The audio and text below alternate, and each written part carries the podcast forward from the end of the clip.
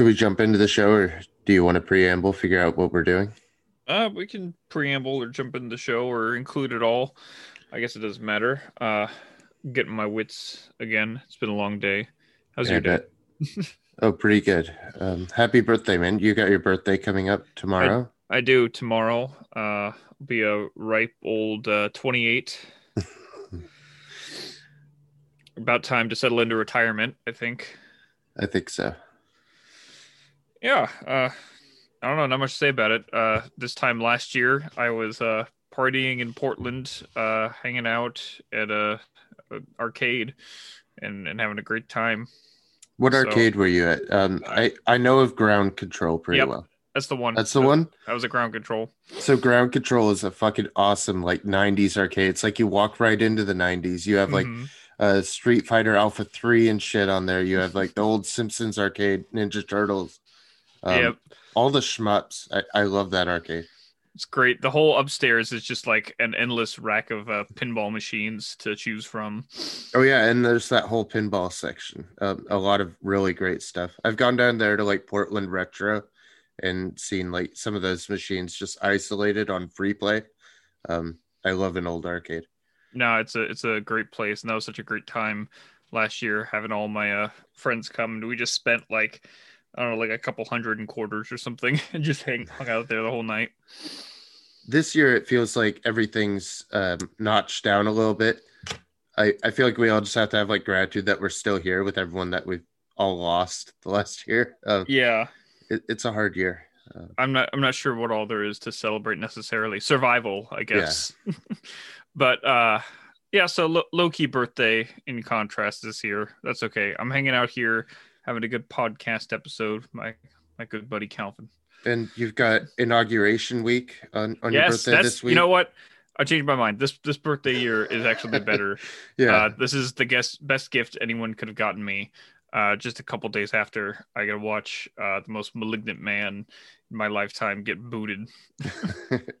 so there there are good things happening, just not as good as being in uh, Ground Control, one of the best arcades in the if world. if So, it could be inauguration day while I was in ground control, then that would probably be the best. But uh, you know, I'll I'll pick this one, I guess, if I have to choose between the two. I would I'd rather go with that.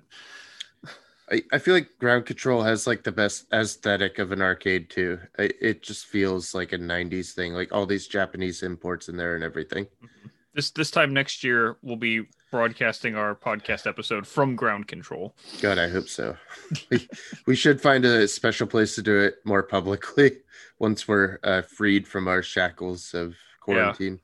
We'll, we'll make sure we can post here so all of our fans across the specifically Pacific Northwest area can come join us for an episode, a live Or- broadcast. Our three followers will join next us. next year we're planning on doing uh, a tour uh we're, we're gonna hit the european markets as well and uh hopefully you know the big venues in australia. Start doing panels at uh, comic book conventions. yeah. I mean that's our- how all the Marvel films that we cover. honestly i mean we probably should be doing that. Uh I, I mean if we wanted to get ahead i guess that, that that seems like the logical thing to do. But i prefer this way as well just expecting things to happen for us. I think eventually providence is going to show show its head here and, and come around for us If we wanted to get ahead, we would have made a lot of different decisions. Instead, we'd rather self sabotage and cover um, old westerns that aren't in the news and uh, Buster Keaton films that are um, ageless and still deserve to be discussed, but won't get us a panel anywhere. Um, Un- unfortunately uh but that's all right we'll make our own panels That's right. Um, speaking of panels, I've become anime Calvin again. I've become the ambassador of anime on the website once again. I've uh, it's a flourishing age of anime as I explore anime from 20 years ago. Um, FLCL. Do you know what this is? no i don't know uh what this is um it, it just sounds like an abbreviation of something to me I think it's abbreviated Fooly Cooly. I think is the, the name of this. Cooley? Yes. Um, FLCL is a cult coming of age show.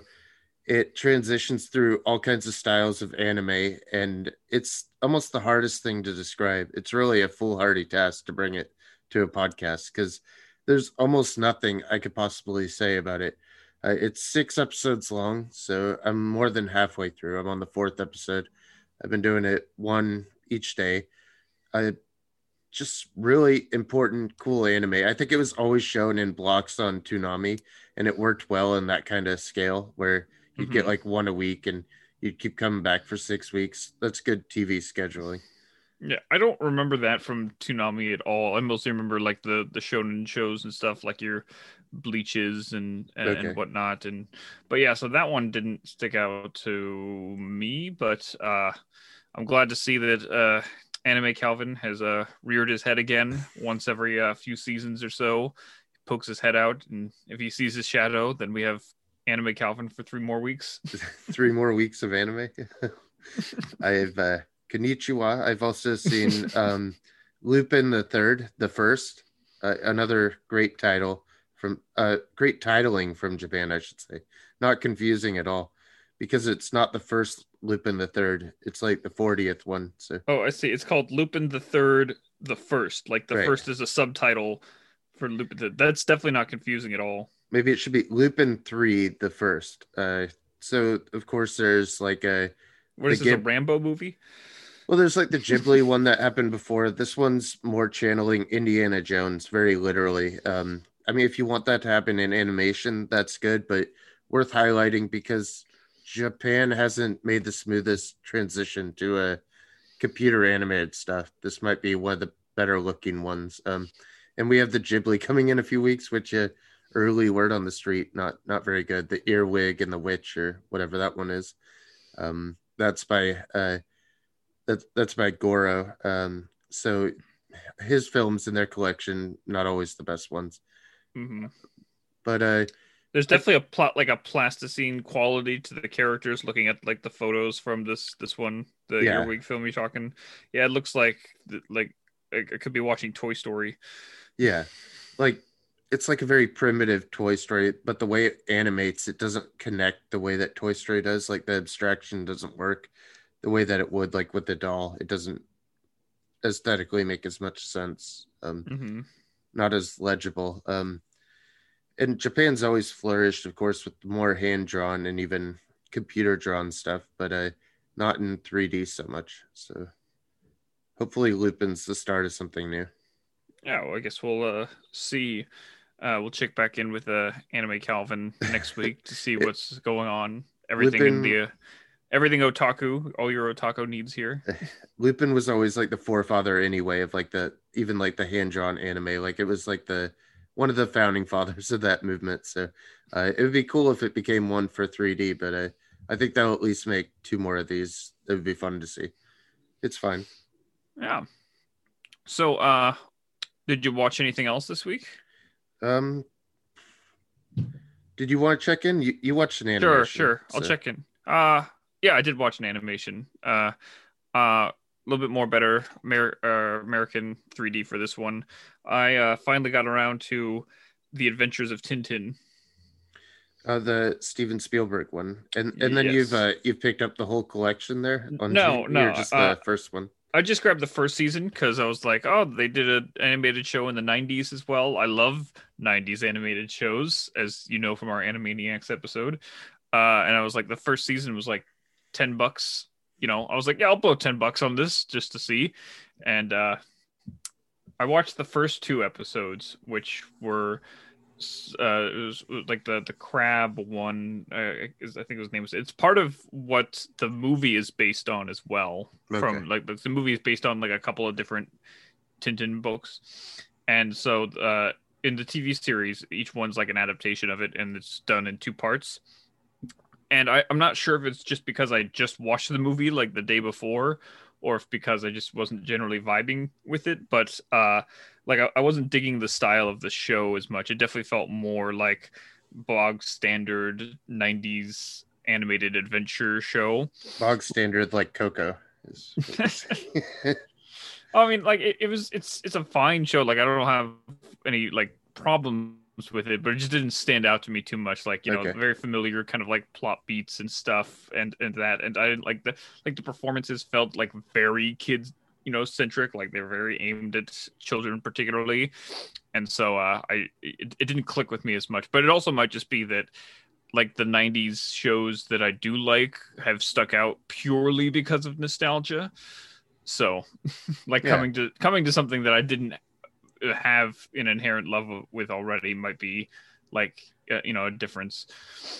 but But I think uh, there's there's levels of those shows too. I don't Yeah. feel like Tintin was always like on the on the t- the peak of that that movement anyway. Yeah, uh, I don't know. I'm, I'm still gonna give it a shot. I Sure. you know there's still more on the disc to to go through. I just watched the first two and I'm like uh, I want to do something else with my time now, and But so I'll, The Spielberg one you you greatly enjoyed. yes yes the spielberg one was was really fantastic and had a great energy to it uh you know i liked the characters there i was really taken by them which is why i decided to look into the show as well particularly jamie bell as tintin is, is really great. Uh i loved it because it, it surprised me as well in in his his way of a kind of a throwback to old kind of 80s spielberg stuff uh in in the sense that there's like a real threat it feels like a real danger to a lot of the situations particularly like tintin who is uh, a child of some age somewhere like from early to late teens like maybe he's an adult but maybe not. Yeah. uh he he's like shooting at people at different points throughout the film. I'm like this is a, a kid's animated film and he's wielding a gun. That's that's novel. You don't see like- that.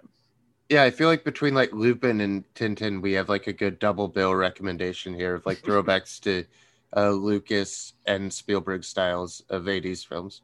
Yeah, and you definitely get the Spielbergy sense of adventure throughout the Adventures of Tintin. Um, sometimes to an indulgent degree, and I think that's where like all of my complaints with the film came from. Is like the field of animation like really opened the door for Spielberg to do any and everything, and he does Yeah. any and everything.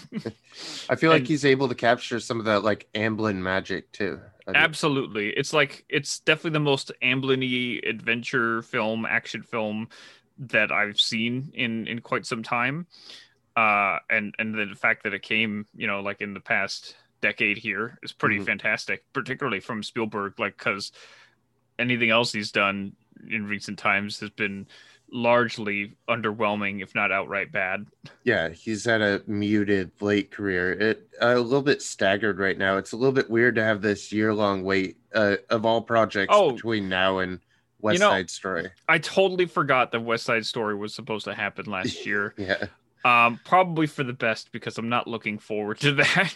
I don't think any of us are anymore with everything that's come out. And we're we're covering that by the way when we get here. Not Spielberg's film. Like we'll, Yeah. we'll do a podcast episode on West Side Story, like the the West Side Story, once we uh once the new one comes around finally.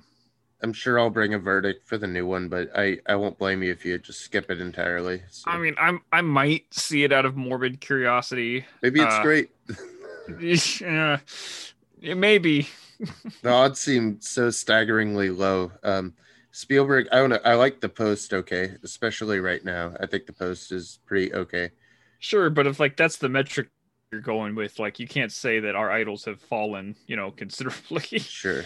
Um, I guess I never put Spielberg on like a director pedestal or anything. I, I thought he had, he made some really fun movies. Uh, his '80s stuff really surpassed what he, what else he could do though. the thing is with Spielberg is that Spielberg is is like a, a pioneer of this very specific kind of adventure film, and he excels at it like nobody else does. Yeah. But he's stopped doing that for a long time now, and and again, li- like others from that period, like you know, all of those great '70s directors, bar Scorsese, Yeah, are really bad now. Scorsese's one of the few that made it out unhinged. Um, everyone else had a really bad late '80s and '90s. So, um, I mean, Yeah. Spielberg, of course, we have like Schindler's List. So, I mean, there there were spots where yeah he came he came Damn. back in the 90s and such uh, and then he you know he had ai which people like and i dig minority report and catch me if you can he did both of those in 2002 and those are terrific films. Yeah, Minority Port Report's still a lot of fun. Um, but nothing really. I mean, what what's he done lately? Uh, I I can't name anything right now. Um, Ready Player One was that him? Y- yeah, yeah, that was Jesus. sadly. Yeah, so he's fallen we- that- quite a ways. I guess th- this is also a good point. You you weren't here for this, but uh, we we found out after you disappeared from a little bit of a trivia night that we did that uh, Spielberg's worst rated film on Rotten Tomatoes is Hook. Hook of all his Yes. films, that's the one. Yes, Hook. Hook is the lowest rated films uh, on Rotten Tomatoes from Steven Spielberg, which is an atrocity.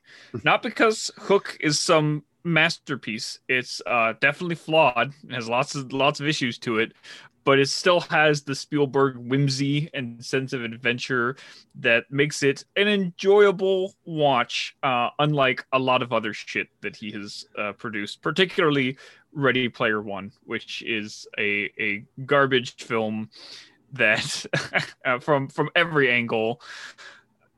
I feel like we're just looking mostly at like the last Indiana Jones and Ready Player One as his real down spots. Like we still have Munich recently, which still very creative in its shots. And I, I would not call Munich recently. Munich is more than 15 years old. is it really? Yes. Well, since the '90s, we've had other ones like Munich and The Terminal. I'm awfully fond of. Uh, I would I would rewatch The Terminal. Uh, I remember enjoying it, but a long time ago. And I'm I'm also pretty predisposed to like most thing Tom Tom Hanks are in. yeah, I just I, I like Tom Hanks, and so uh, yeah. But I don't know, like like if we're talking like recent recently from Spielberg, it's like uh you know uh, prior to Lincoln, Ready maybe? Player One in the post. Yeah, the BFG Bridge of Spies is okay. Yeah. uh, War, I love War Lincoln, Horse- but that's like one performance. So. Mhm. I mean, it's Daniel just Day it's definitely not uh the the same as he he was even you know 20 years ago or whatever uh i didn't mean to make this a whole spielberg retrospective here but uh obviously there's there's plenty of room for us to talk about him here Sure. he's a I, I think an interesting filmmaker to discuss since he is so prolific Should I put the blasters on some new films? Should I just like go through Yeah. some new bullshit that's that's out there that Yeah. I've kind of just been avoiding reviewing and I don't really want to write about? Should we do that? yeah let's let's get it out here it's time Okay. to to bring on the the thunderdome Because it is January, and I it, we'd be remiss without mentioning some of the real bullshit that's existing right now. Yes, that's right, folks. It's January again when all the shit films get rolled out for us to absorb. I'll start with one that I had some optimism for, or like a mild optimism, which is John Lee Hancock's The Little Things. Um, just a detective story with Denzel, Rami Malek, and Jared Leto. Uh, Leto does basically what he does in every movie. Malek is really horrible. Denzel gets like two moments that are worthwhile, but this is from the director of The Founder, at The Blind Side. Uh, a lot of average films, and I'm not quite sure what the what the high ceiling was for this. Maybe like a six, but uh, I I feel like it falls well below that. Um, we have two lockdown films that we haven't really covered yet. Uh, I kind of want to go on in on those the most. Um, one is called Locked Down. Lockdown is just kind of recreating what everyone's going through, all their feelings about lockdown, but it's a Doug Liman film. So I figured, you know, you have like Edge of Tomorrow, the Bourne movies. Um, there, there must have been something there. Uh, there's, there's really nothing. Uh, there's Songbird, which is the COVID 23 movie. Uh, the, the one that's pissed me off the Oh. most. Oh, I remember hearing about this that sounded like like a genuinely like uh the most ill-conceived and inconsiderate film of like like you could Yes. think of. I feel like because everyone's out there dying right now, we probably don't need to make a Michael Bay movie out of quarantining. And it is like a Michael Bay thriller down to the letter. I forget the director here, but uh, His his name is very good. Adam Mason and uh his his oeuvre here does not look a- at all very uh promising. Uh, did he do some projects for Hulu? Maybe uh, maybe he was part of uh, some smaller projects, but this this shows no intention or no promise at all, in my opinion. Yeah, it it looks uh, quite bad, and I'm disappointed at all the people who who are involved in this here. it's a disappointment all around, and it's it's so fucking um, it's very offensive. I think to to make an enter- entertainment out of this so soon. Uh, maybe wait a few years. Let's get past it, and then then we could start making movies. But these two are really on my shit list out of all of these. You, th- you think it's uh, genuinely offensive? I think it's like genuinely. I think it's genuinely a horrible idea and atrocious taste to make something like this. Um, uh, I don't know if it's worse, but we have the David Bowie biopic Stardust. Um, oh right, I want I wanted you to hear about. I wanted you to write a review about this because I wanted you to uh, to really eviscerate it in in text there. There's but just so you, little to uh, say. Um, Johnny Flynn. I, I, feel like you. You feel like oh, I could go in on it. I mean, I, I I think there's something to say there. May, I think maybe I haven't seen it, so I can't. It's done against the wishes of the family, so that's offensive to begin with. Uh, but that should allow for more honesty. Instead, what they make is a road movie where he sits on like a tour with his uh, brother. Um, uh, Marc Maron's in it. He, of course, he he lost his spouse the last year, so I'm not going to be like harsh on him. But um, everyone else that's in here really terrible performances. Um, he plays covers of a few songs because they they don't have rights to any Bowie tunes. So he'll so, just. So that's the funny thing. I think we should highlight yeah. that that this is this is a film made expressly without consent of the David Bowie estate, and so they have no rights to use any of his music. It's it's a David Bowie musical biopic without any David Bowie songs awkwardly they try to go the bohemian rhapsody route which only works because of the music and that is only working because it's pantomime um, there, there's nothing here that works in that same way uh, even even at a very basic level. At least that movie filled theaters and was a crowd pleaser. Uh, this doesn't please anyone i don't think um, let alone bowie's family being opposed to it. I can't imagine his fans being less opposed than that. Maybe there is a review, but I I was just so shocked by the quality here that I I, I haven't seen a worse biopic of a, a musician than this.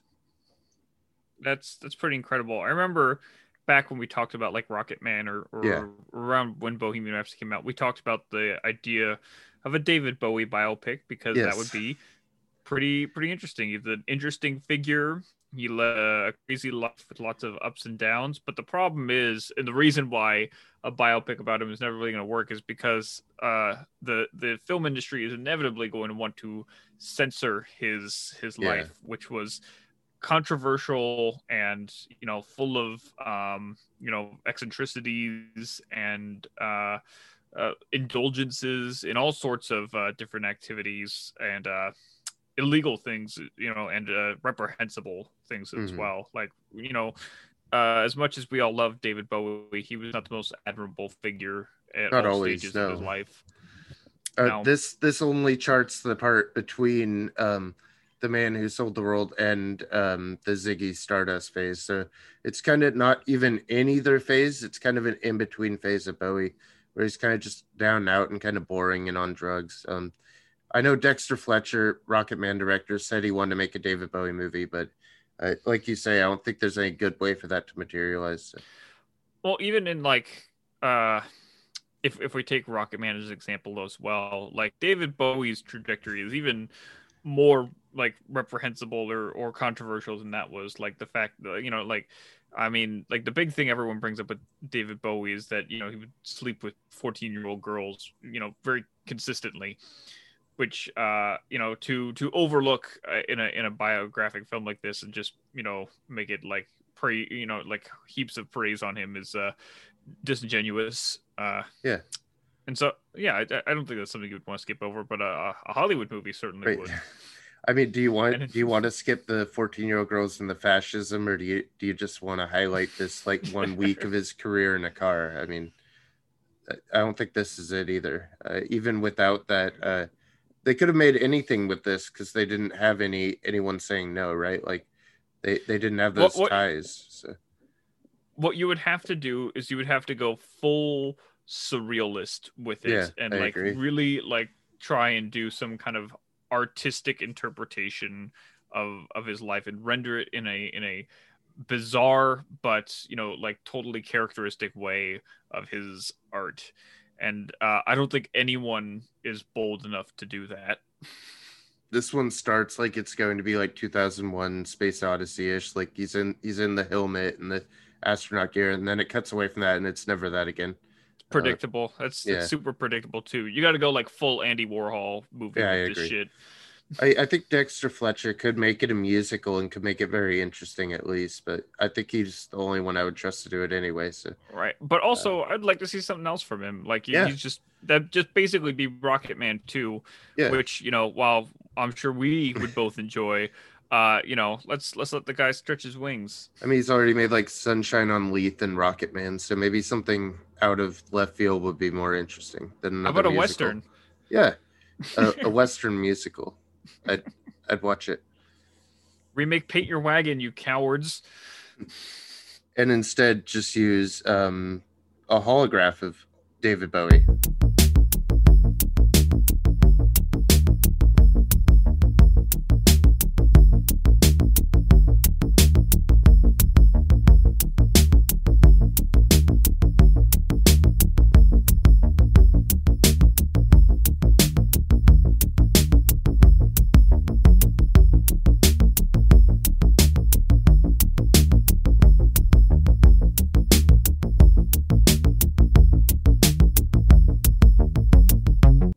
Speaking of holographs, should, should we get into our, our feature here?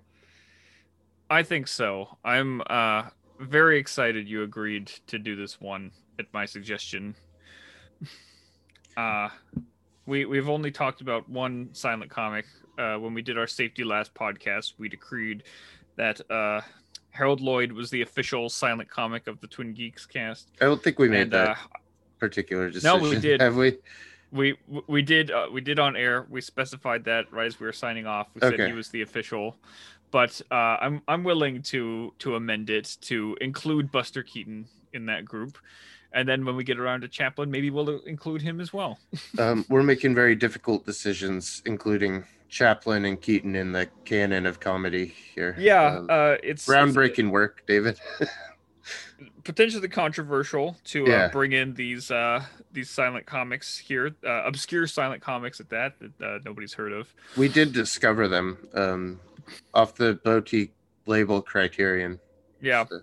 Uh, they they graciously finally released a beautiful new restoration of the cameraman in the middle of last year do you want to explain that cover? It's so aesthetically striking. I, I feel like we should try to paint an image of it in some way sure. if we can. It's gonna be it's gonna be really hard, but it's done yeah. in in a uh, fantastic. Uh, I would call it a art Art Deco style, wouldn't you say? Or is it more of a kind of? Uh, it's not really cubism, but it's like half cubist, half like cubist, but like black and white, right? Like it's yeah. It's not using the colors to imply the shapes here, but I.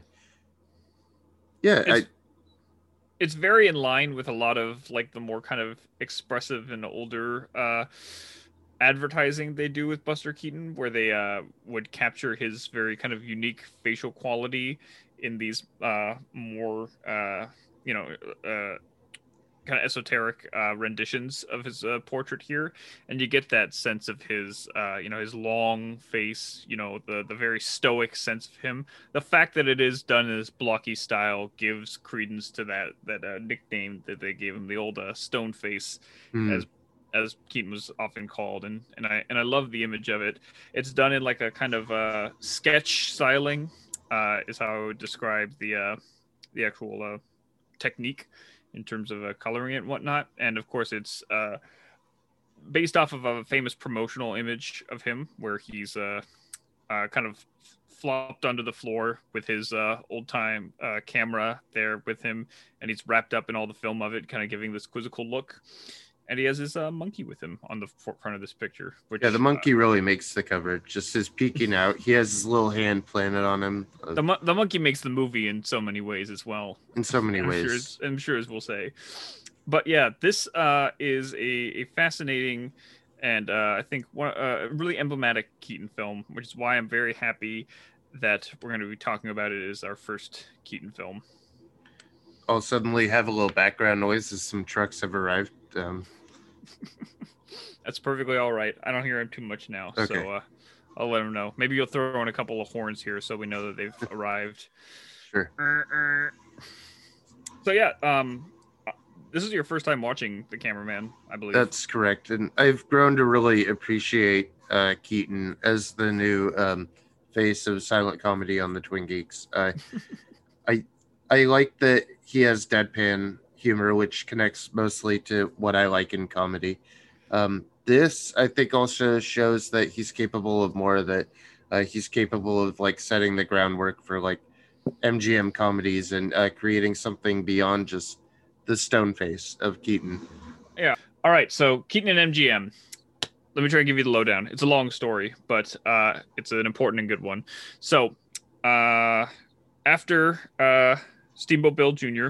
and a couple other Keaton films uh, that he had made, uh, he wasn't doing as well financially. So he was looking to move in. Like he was given an offer by MGM to uh, sign a, a, contract with them to to make pictures because MGM was looking for a comedian. Paramount had a comedian with Harold Lloyd. United Artists had Charlie Chaplin, uh, but MGM needed a comedian, and uh, they they tried to get Buster Keaton, and uh, he was urged by his boss at uh, United Artists, who uh, did the distribution for Keaton's films, uh, Joseph Schenck, who was his brother-in-law as well. He was married to his wife, the the Talmadges, and his brother Nick Schenck owned the parent company of MGM, uh, and he said he told Keaton that it would basically just be like going, uh, you know, coming home to family. It'd be the same thing. He'd treat him just the same there, uh, but he didn't. Uh, that's that's not how it, uh, went at all. Uh, in his autobiography, Keaton called the,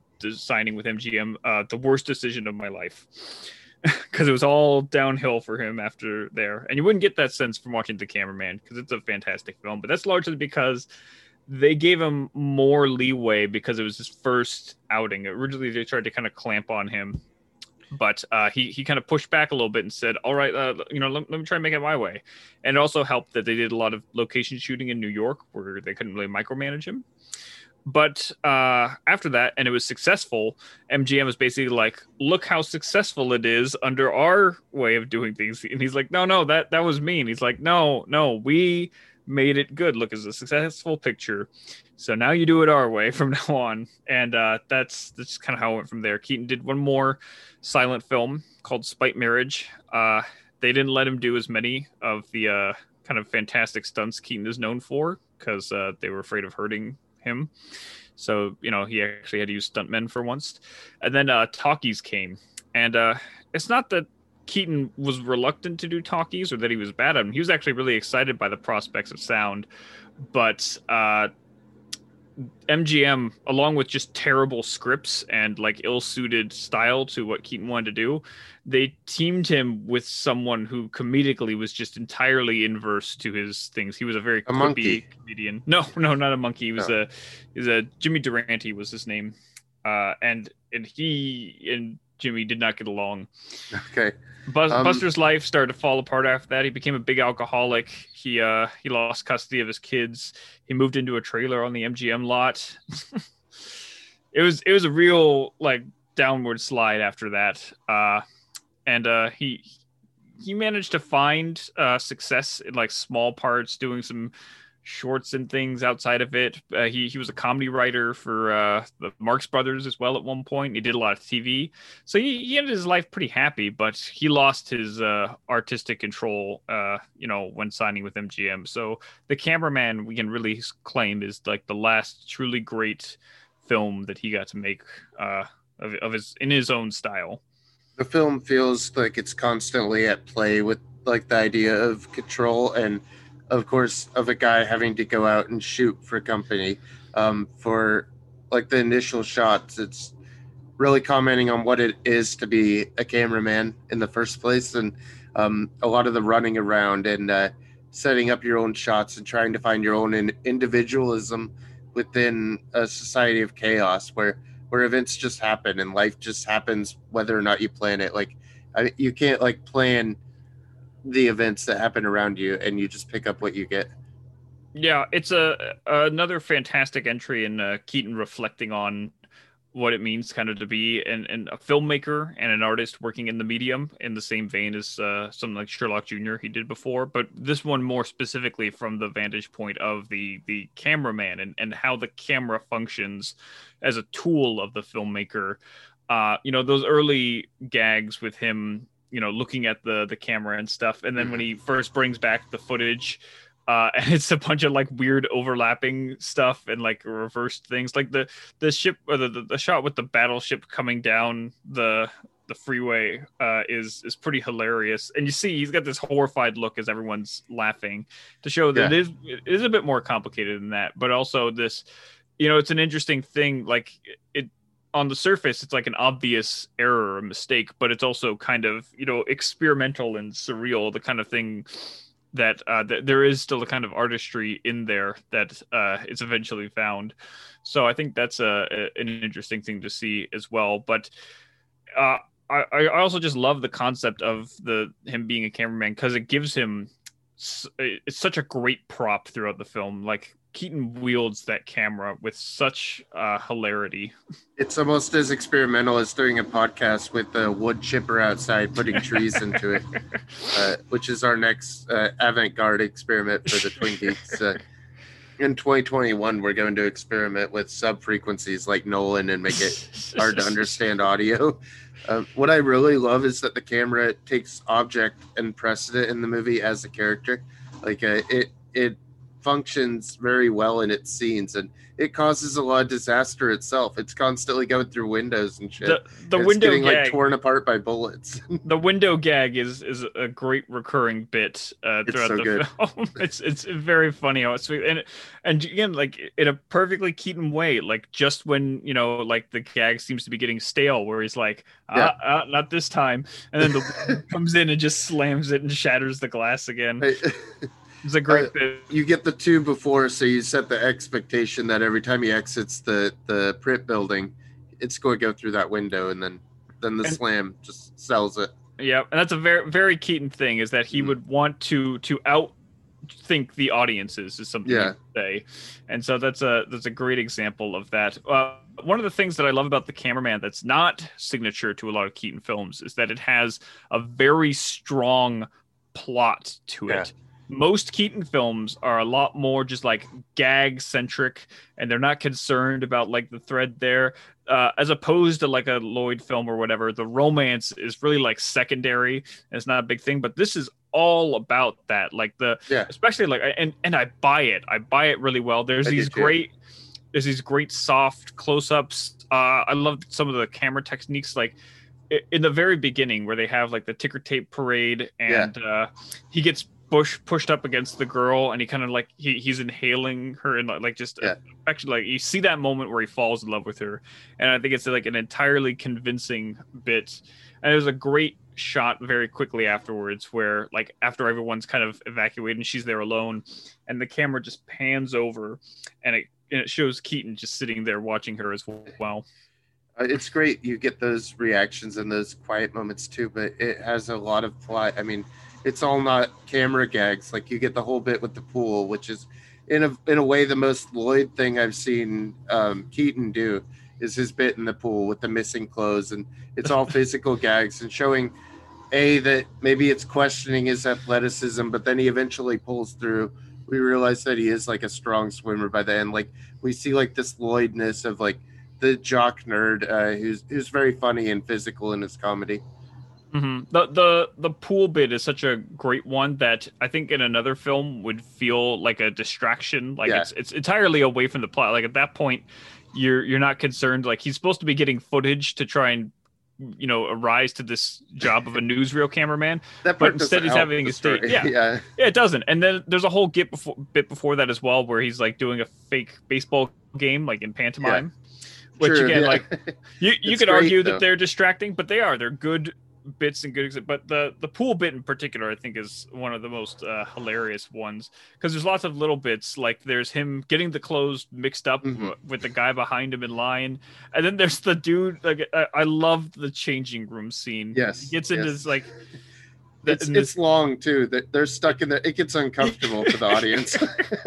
it's I, I think it's a really like inspired bit to come up with where like this portly guy just kind of storms into Keaton's changing room. and he's like, uh, I'm changing here. And he's like, You're gonna you know, I'm gonna change you if you don't, you I- know, I shut love up." that uh, neither of them make the other decision. They stick with the changing room together. Uh, they go through with it, changing clothes uh, awkwardly a foot It- apart. Um, incredibly cramped and, and it's funny and it goes on like you said for for a good while as oh, it's at least two minutes down. of, of them stripping down and uncomfortably elbowing each other. Uh, my favorite part of the pool, though, him stealing the clothes off the, the old lady. yeah. Uh, that it's just fantastic because it it gives a solution uh, based on like the the dress that they're wearing at that that period in time. And uh, if he's so funny getting out of the pool and that after all of this was mostly questioning i think like masculinity and uh, whether he was really fit to be with this girl that the world was so competitive for. Every guy wanted to be with this girl Yeah, well, and it's got a very great dynamic setup of a kind of love triangle here with Yeah. the more jockey kind of uh, newsreel cameraman that's uh, pining for her affections as well. There's a good bit at the pool as well where he, he kicks him in. in. I love that. But yeah, and and Keaton is shown to be this more kind of meek, uh, gentler, emotional kind of character Mhm. who wouldn't stand up to to him in, in any other kind of circumstance and he has to prove himself like he by establishing that dynamic you've given him a, a really great underdog sense and he has to overcome that by you know winning the girl and arising to the artistry of the the cameraman as well it really is the most lloyd movie i've seen from a non-lloyd performer yeah i i think that's a it's, it's an interesting and great way of putting it because again it does have that strong romantic foundation Yeah. uh and and i think that really carries through a lot of the film but there's so many great great gags throughout Yes. there's like what there's the bit with the i love the recurring bit with the cop where he ke- keeps getting like there's he, he the hapless cop. running into the same cop throughout the film and causing trouble with him. Uh he, he's like where he's trying to uh, find the fire that he's told about to go film it and he jumps on the fire truck and the fire truck is actually just headed back to the station. Well there's so much confusion because it looks like they're loading him what into like the into the cop car and then suddenly he's on the fire truck and he's faked the cop out. Uh, more great uh tricks with the camera there. Mm-hmm uh and then uh when Of they're course, leaving there's the okay go on. We'll No, get no, to these for it. parts later. Okay well there's the market of course. There's the there's the big war uh, Okay, the big yeah. chinese war. So yeah that's that's the thing is that uh the film ends with this great uh really climactic um gang war in chinatown. Yeah. Which uh you know you could talk about stereotypes there but the there's a lot of them there yeah it's such a it's such a tour de force of filmmaking and i didn't notice any like yellow face or anything like that. Uh so it could be worse. It's I've just like the behavioral stuff that's happening there that, that all yeah and, sudden- and like it's- this it's the not just like the dragons coming in. It's that it's that there's a gang war that breaks out in the middle of like this yeah it's, parade. it's it's stereotyping but it's it's also not the worst but i don't want to use that as like an excuse either. Uh but again like like more so i'm in i'm arguing for its value because it's such a fantastic sequence and you have these like electrifying events happening all around. There's the there's a great bit where he's filming something and then Yeah. like a stray bullet shoots off like two legs of the the tripod and so then he kind of like he hides out he throws out like the other one so they sh- yeah.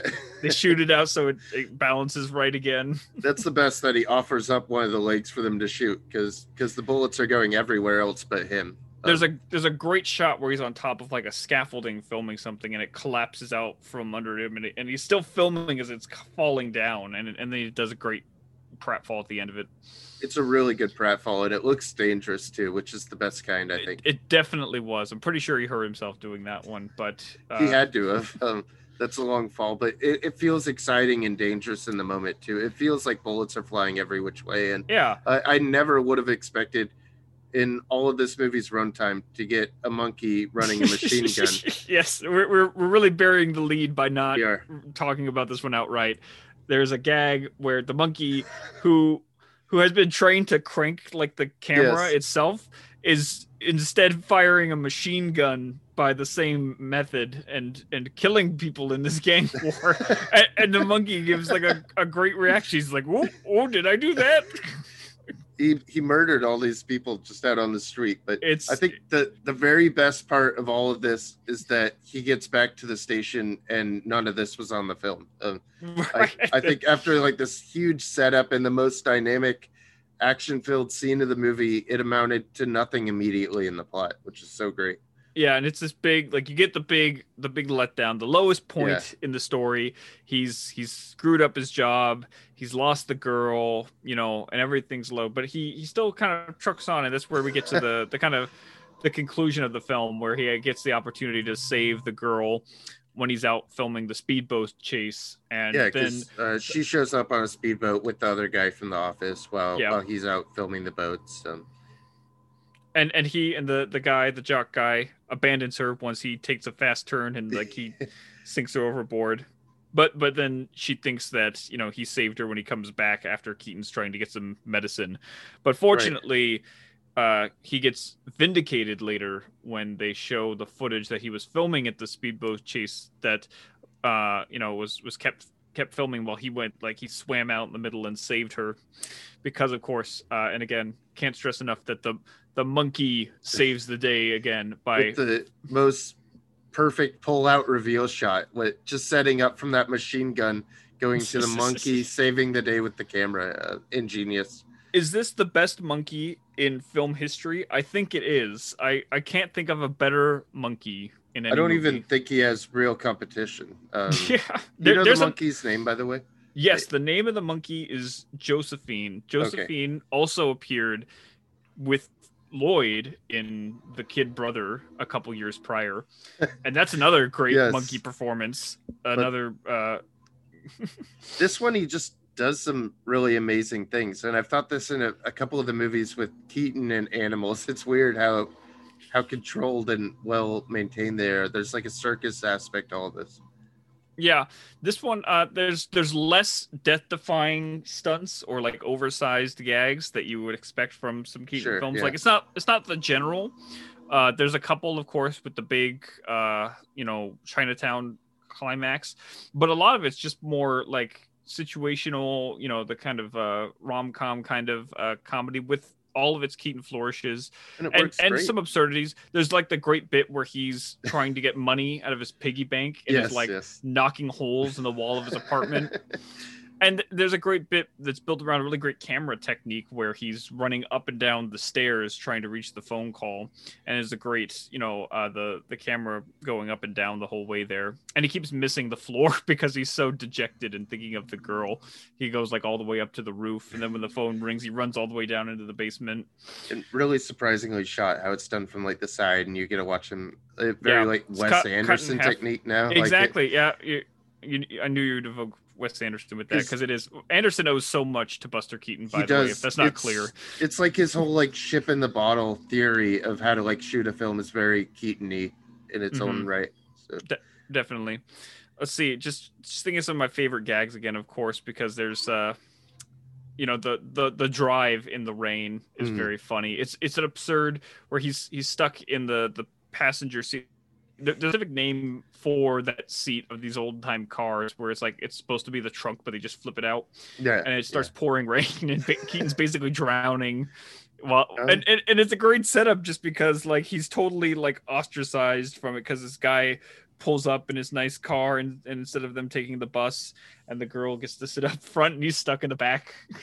It's already a great gag outside of the rain I think it lays out pretty clearly like what kind of these that we could do on the podcast. That one that's very talkable because it has a plot and characters and a romance plot. I mean, it has subplots, but it also has movie theory in it. Um, there's a lot to do with what a camera does in a movie, and uh, even shot cleverly. I mean, there's uh, a few layers here of him commenting on the camera and his own relationship to his own material, which is very interesting within the context of the MGM deal you laid out. So. Yeah I feel like- well and that's the interesting thing as well because like it's also a meta commentative aspect Yeah. because it's keaton becoming an MGM cameraman. That's the plot. You could you could also see this as a parallel to him becoming an MGM player mm. in that sense. Uh, you know, because it's very explicit that the the reason that they pitched this film to him this idea is because they saw it as a great cross promotional opportunity for uh, their new investment with William Randolph Hearst's news division, uh, which they just decided to deal with. So they said, hey, you know, if we promote Hearst through this, he'll promote us the, the movie through the papers and it'll get more distribution. It was a great deal that way. And Keaton was cool with it because he thought it was a, a, great idea that he could really come up with a lot of uh, thoughts for. And it really is, I think, uh, an in, inspired thought. It's got the different layerings of the filmmaking techniques, you know, and, and like the specific acts of being a filmmaker, I think is captured spectacularly well with, uh, you know great comedy throughout even, the, the cameraman. even like journalism it's about like becoming the story or trying not to become the story amidst chaos. Like it's very true to like a writer's sense to it's very smart all around. And you're, and you're really like they do such a great job of putting the odds against him. Like like keaton does does such a great job making himself uh, seem kind of like like bumbling or mm. I- ineffective, but ultimately triumphant. And I think this is one of the best examples where they they make him out to be like really lowly because he starts out as a tin tintype cameraman which is yeah. these old kind of like dinky photos that were already outdated at, at this point the kind sure, of thing yeah and so th- then like rising up to the ranks of an actual like cameraman and and he still has to compete with outdated equipment that's a great yeah. gag there there's too. so many problems with the camera that he experiences this movie yeah and and just seeing the technical aspects of it and i definitely highly recommend the Criterion release if it, it's a film you really enjoy because it's got lots of great supplements to go along with it. Um, you know, talking about the cameras as well themselves. There's like a whole segment talking about the camera. The camera is really neat and it it plays in so much. So I mean, beyond just like the film not quite working, like getting the leg shot off. I, I mean, well, it, like it looks good bit, in the movie too. Whole bit early on where he's like he's trying to carry it around, like he he smacks the cop in the head. Yeah, he, and that's like a classic gag. But you know, you've got the camera with it. It's it's such a funny thing, and again, it's like it's it's very consistently funny and endearing and uh engaging. Again, like the the fact that it has such a strong plot, I think that's the greatest contribution that working at MGM gave to it. I think that that aspect improves the film in a way that Keaton wouldn't really be capable of otherwise. That was not his style as a comedian, and the fact that it works is is fantastic. And I'm and I'm so glad that we have a a version of that, even though it never manifested again. I mean, it's never boring. Like you're never waiting for someone to talk. You you don't feel any absence of the sound here. So. Again, um, any lulls I think come from where where you're on the date and in the football or, or in the the baseball field. Like yeah. those are the only lulls you could argue, I think, in the story. Like they're still great bits and they still work perfectly. Uh, and they're early on enough that, but but it is a little odd, like where I'm like. Aren't we supposed to be like getting footage? Like, what happened to that? Yeah, it could be like its own short film. The the baseball bit just paying off Keaton's miming ability. it's it's and, great, and that, but it's different that comes from Keaton's own love. Like Keaton was a huge baseball fanatic. Yeah. And so so seeing that and, you, and, and I think you see that passion come through in that bit. And the, and yeah. the, the, whole gag the setup there is that he's there to film the game and for for the the Yankees and uh, yes. uh, they're they're not playing that day. he's right. like, "Oh, well, what do I do?" so he minds it out himself. It's really brilliant how he plays as a pitcher, how he has the ball appear in his hand, what he does with the the physical aspect of his comedy uh, shows why he's such a great comedian yeah it's a it's a great bit in a in a great film and it's one i i, I dearly love uh again like I, I, think sometimes it gets a little bit of dissent because it is seen as kind of like the beginning of the end of his career. Yeah. But it really is i think uh such you know like like a great cap on on his work there. Uh i do if you are interested in seeing the rest of it like spite marriage is still pretty good. It's not uh it's not bad like some people say it is but it's not great necessarily either. I don't know what other Keatons we'll quite get to, but um, I don't I know. I, I bet we could do a whole podcast on I, Sherlock Jr. Sherlock um, Jr., the General. I'd talk about the Navigator for sure. Uh shit, I'd even talk about like Three Ages, but that one's okay. definitely a little uh uh that piecemeal. It's a uh he he conceived that one as kind of like that was his first feature, and it's like in three different parts. So I suppose next we have to do a Chaplin just out of obligation. I yeah, I guess we'll maybe we'll do Modern Times or Okay. City Lights. Maybe we'll do the Gold Rush. I love the Gold Rush too. I like We- the Gold we- Rush. so- We could do a lot of them, honestly. I mean, I I'm all Plenty here for, for silent comics, but the cameraman, I'm I'm I was so excited when it came to the Criterion Channel to stream because I was like, this is one where the availability has been difficult to get to make it uh to get a hold of it, and it was pieced together. This restoration was uh, obviously a very big undertaking because the film negative was lost in a fire in the 60s it looks very good. So many. Yeah, this is this is a really great copy. Uh, and I was so glad that you enjoyed it uh, Me so too. much. I- so much fun. I I love Keaton, so um happy to explore more of his work too. And this just encourages me. So yeah, so def- definitely a great one to watch and a great uh, introduction to Keaton, even though you're kind of at the end of his career there, more or less. yeah, I could see this. If someone hasn't seen Keaton, this could be a great first film. Yeah, I would I would highly recommend it to most anyone. Not everyone, just most, most, Most. except Graham. Um, I was wondering if we were going to call him out on this. he'll never get to the end of this. Time to talk shit.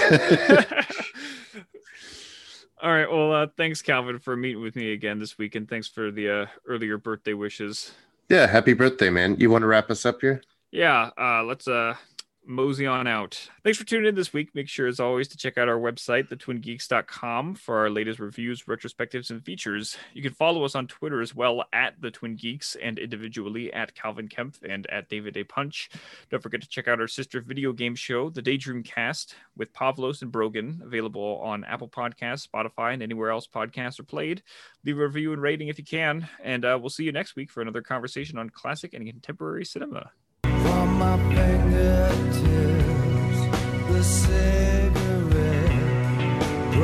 Ashes to the ground. I'd stop and talk to the girls who work this street, but I got business farther down. Like one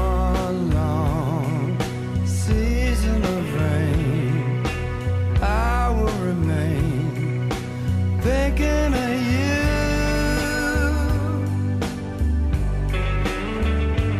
One day ship comes in